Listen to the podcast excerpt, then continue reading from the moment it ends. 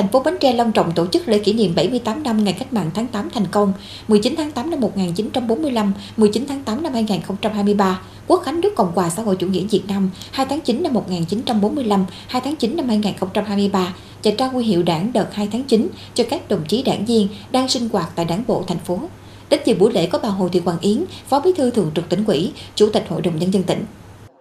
Tại buổi lễ, lãnh đạo thành phố đã đọc diễn văn kỷ niệm 78 năm cách mạng tháng 8 thành công, 19 tháng 8 và Quốc khánh nước Cộng hòa xã hội chủ nghĩa Việt Nam 2 tháng 9, phát động phong trào thi đua thực hiện đạt dược chỉ tiêu phát triển kinh tế xã hội năm 2023, thi đua thực hiện nghị quyết đại hội đại biểu đảng bộ thành phố Bến Tre lần thứ 12, nhiệm kỳ 2020-2025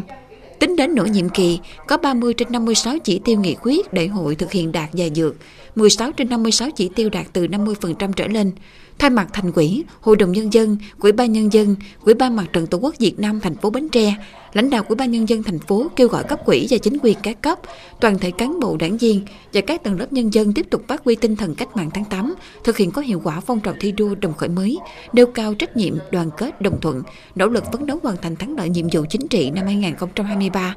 tạo tiền đề quan trọng tiến tới xây dựng thành phố Bến Tre đạt chuẩn đô thị loại 1 vào năm 2030, xứng tầm là trung tâm kinh tế chính trị văn hóa xã hội của tỉnh.